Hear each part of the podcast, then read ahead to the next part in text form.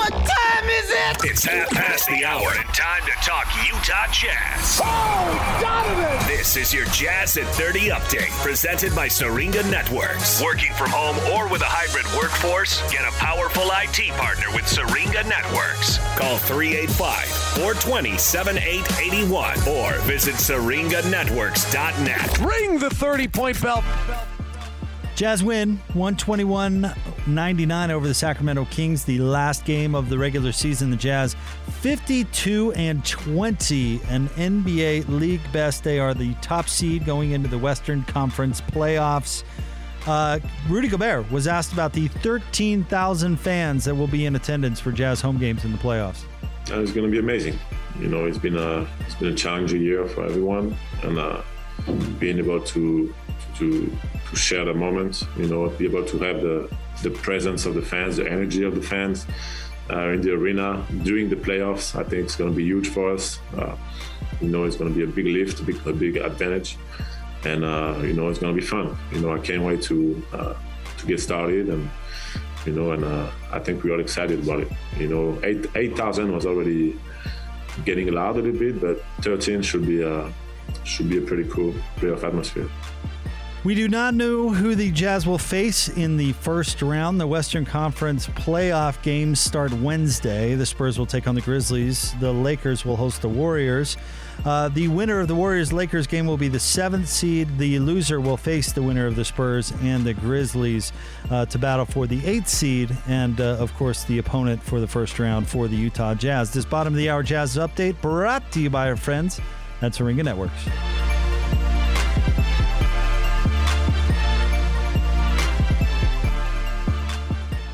Now here we go. The regular season is over, and the top seeded Utah Jazz are set to make their NBA playoff run. Hear every second of every moment of Jazz playoff basketball right here on your exclusive home of the Utah Jazz. This is The Big Show with Gordon Monson and Jake Scott on 97.5 1280 The Zone and the Zone Sports Network.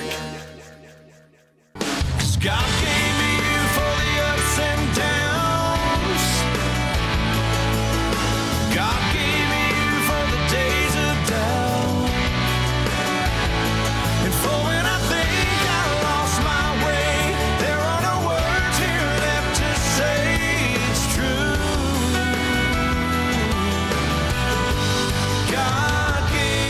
show. Gordon Monson, Jake Scott, 97.5 and 1280 The Zone. We're going to talk to Sarah Todd from the Deseret News. Coming up here momentarily, but right now it's time for the Uinta Golf PGA Championship giveaway. Be caller 12 right now. See what player you get assigned for this year's PGA Championship. 855 340 Zone. Caller 12 will be paired with a top 25 player, and one will be 26 in the field. If the player assigned to you wins, you will receive the same brand putter that player has in the bag. Qualifiers will uh, be assigned uh, Monday, today, tomorrow, and Wednesday. It's brought to you by Uinta Golf, serving Utah golf since 1971. Again, caller 12 855 340 Zone. And uh, I know it's been going on for a year, but I'm still going to have to get used to the uh, PGA being uh, earlier in the golf or on the golf calendar. And we'll of course talk to uh, the Real Golf Radio guys uh, throughout the uh, throughout the week to preview that. But right now, let's talk some Jazz basketball. Let's jump out to the zone phone. Of course, she covers the Jazz for the Deseret News. She's Sarah Todd with us here on the Big Show. Hi, Sarah. How are you? I'm great. How are you guys doing? We are wonderful. Uh, of course, we're, we're we're getting started to talk playoff basketball, which is just great. Best time of the year. How big of a deal has uh, is the has this season been for the for the Jazz? Setting uh, records, finishing with the best uh, record in the league. Just uh, how big of a deal is it?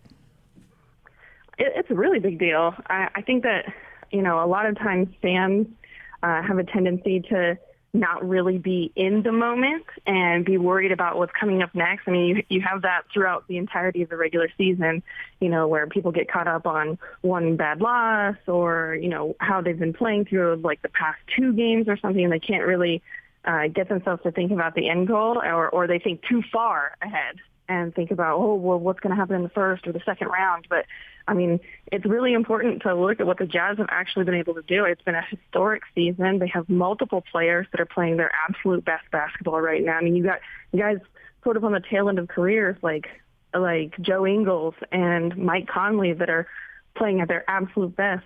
Rudy Gobert is probably going to win a third Defensive Player of the Year award, and they're number one in the league. They have home court for as long as they're in the playoffs, and it's it's been a really really important season and important I think for how they're going to be viewed past this year uh, on the national landscape. How do you think it's going to go with uh, Donovan Mitchell coming back, and uh, how bumpy a ride will that be, or will it be smooth as can be? I mean, I'm I'm sure that you know, like anyone else, it'll probably take him just a little bit to kind of get back into playing rhythm. But you know, over the last few days, we've talked to Joe Ingles and Mike Conley and brought up those issues. You know, whether or not rust would be a problem and what they think about what the process is going to be like incorporating uh, first Mike and then Donovan back into the starting lineup and into the rotation. And the point that they made is actually a very good one that, you know, throughout the majority of the regular season and, you know, looking back also to the bubble, they were playing really well together and they had a lot of chemistry. And that's not all going to just fall off of the board just because he's been gone for a few weeks. Uh, I mean, uh, 16 games, You'd like it to be less than that that he missed at the tail end of the season, but that's not going to break this team. And they don't play a lot of isolation heavy basketball. There's a lot of ball movement, and that's what their offense is predicated on is moving the ball, drive and kick, and get an open shooter. And so it's not like they have to have Donovan come in and score 50 points and win a game. They just need him to come in and play within the system. And that's not something that you lose your rhythm for.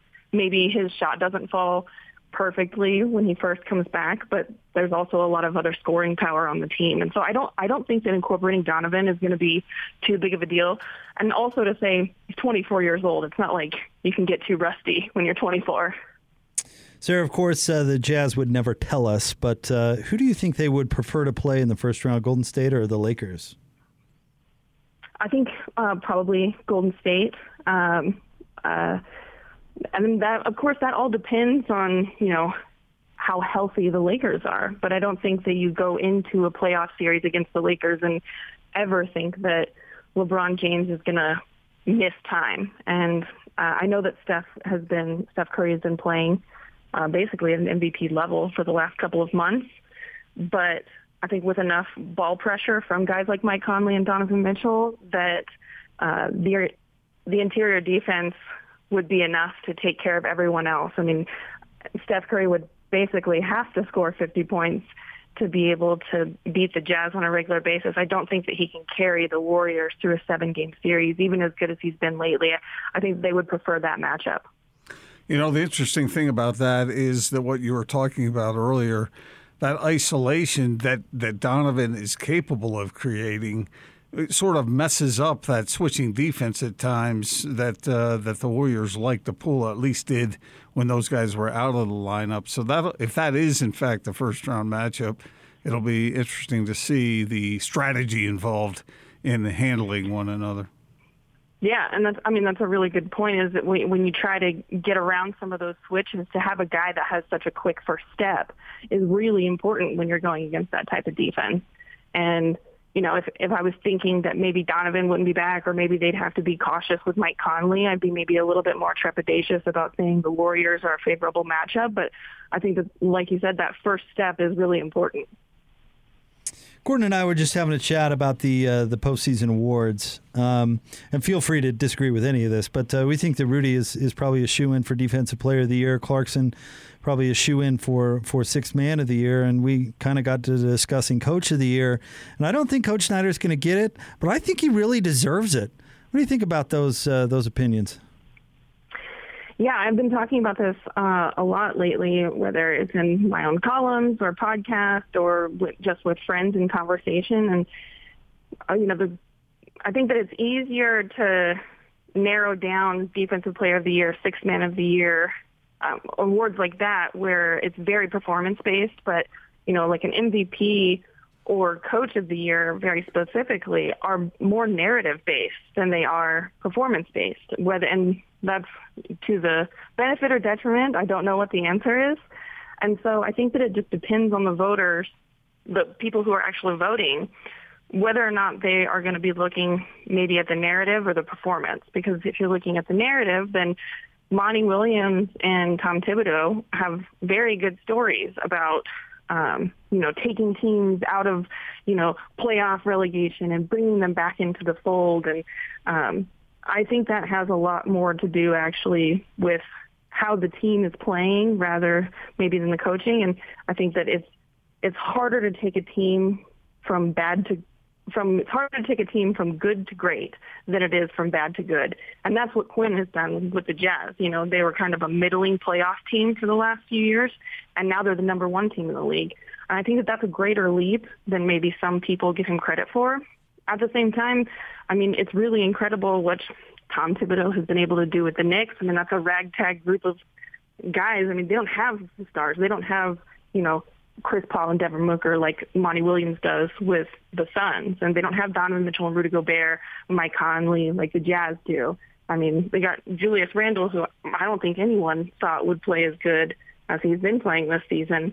And so it, it just depends, I guess, on the voter and how they look at it. I do think that Quinn Snyder is deserving, but I don't. I think that maybe the story is just not as compelling as uh, some of the other ones. So uh, I wouldn't be shocked if he got a lot of votes, but I also wouldn't be shocked if he didn't win it.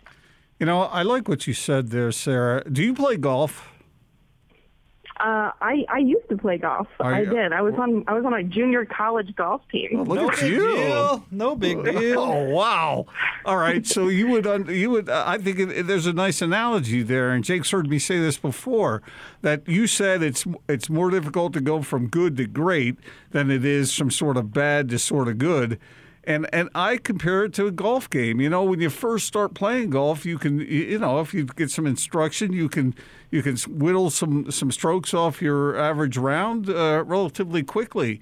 But when it gets down to going from a two handicap to scratch, I mean, uh, each each one of those gets more difficult to get there. You know, would and I think that that works with what you're saying for uh, for the teams. Yeah, I mean, you could use, I mean, almost any analogy for for any sport that works. You know, the for the teams that are finishing first in the league, for a player who's at the top of his game, it's always harder to get to that top tier level. And so, if you look at you know what the Jazz have been able to do, part of the reason that I think that maybe they won't get votes is because the the storyline of being at the top all season, like you know, there wasn't a lot of fluctuation. The Jazz have been basically the number one team for the majority of the year.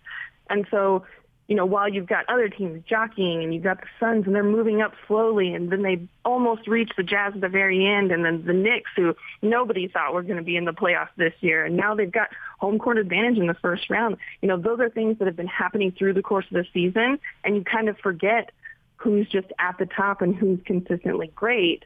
Uh, and that story just doesn't grab people as easily. I think it's the same, like you said, for golfers or for any sport.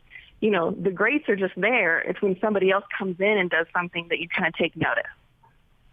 You know what I learned today, Gordon? What? If I ever play golf with Sarah, I'm leaving my wallet at home. No you don't have to worry about that. You don't have to worry about- if we're if we're playing if we're playing holes, then you can bring your wallet, but I wouldn't I wouldn't bring it out on the driving range. All right. Now, now, hold know. on here, Sarah. Once you've got it the way you had it, you don't lose it. You know, you you, you could get it back quickly. I, I could get it. I could probably I could on the back nine. I'll probably swing into form. Uh, and real quick before we let you go, Sarah, I know you launched a new podcast. Get the word out. Oh, thank you very much. Yeah. Uh, I'm part of the Blue Wire Podcast Network. Me and my co-host Greg Foster, no, not that Greg Foster, uh, we launched Unsalvageable, a Utah Jazz podcast, and uh, we've had great reception. There's two episodes that are out right now. We got a new one coming out on Wednesday, and we're going to be uh, coming out with one episode regularly through the week, but also like bonus recap episodes after every playoff game and a lot of deep dives, and we'll be around throughout the entire off season. And I'm really excited. It's turning out really well. Well, Sarah, thanks for jumping on with us as always, and uh, keep your phone on. I'm sure we'll be bugging you a lot over the next uh, few weeks. Yeah, no problem. Looking forward to it, guys. Thanks, Sarah. It's our friend Sarah Todd. Uh, she covers jazz for the Deseret. You ever play golf? Oh well, I was on the golf team. I know I used to play, uh, you know, eh, collegiately. You know, just no big deal. Just throwing that in there Yeah, yeah. You can see those are the kinds of things you got to find out before you go out and play golf. before you people. do that. Yeah. Yeah, because you don't want them out there, you know, hacking around at first. Going, okay, all right, I got this. No, No, it's, you got to play at a play at a pretty high level to get that far. you've I'm been sure. hustled on the golf course. No, but I don't really gamble on the golf course. Yeah. So Austin, you? I bet you've lost a lot of money on the golf. No, I've no. I'm not dumb. I know where I stand on my golf. yeah, game. you kind of have to think you're going to win to bet. Yeah, but then you get some strokes, right? You get a couple, you get a stroke a hole. So the only time I've ever really put anything on the line in a round of golf was uh, dinner at the clubhouse afterward. So like a, a ham sandwich and a, and a coke, and uh, we went 18 holes and we're still tied. So we went another six and we're still tied. So then we went to the chipping range to see who could get closest, and I lost by an inch. So That's Horton. I was Horton- 15 years old. It's Horton luck. very, man. It's very just- Horton-esque right there. Yeah, no I, doubt. by the way, I had another Horton-esque moment this morning. I'll have to tell you about later. Oh, tell us now. No, I'll tell you maybe next segment if you're good. All right, stay tuned. More Big Show coming up next. 97.5 and 1280 The Zone.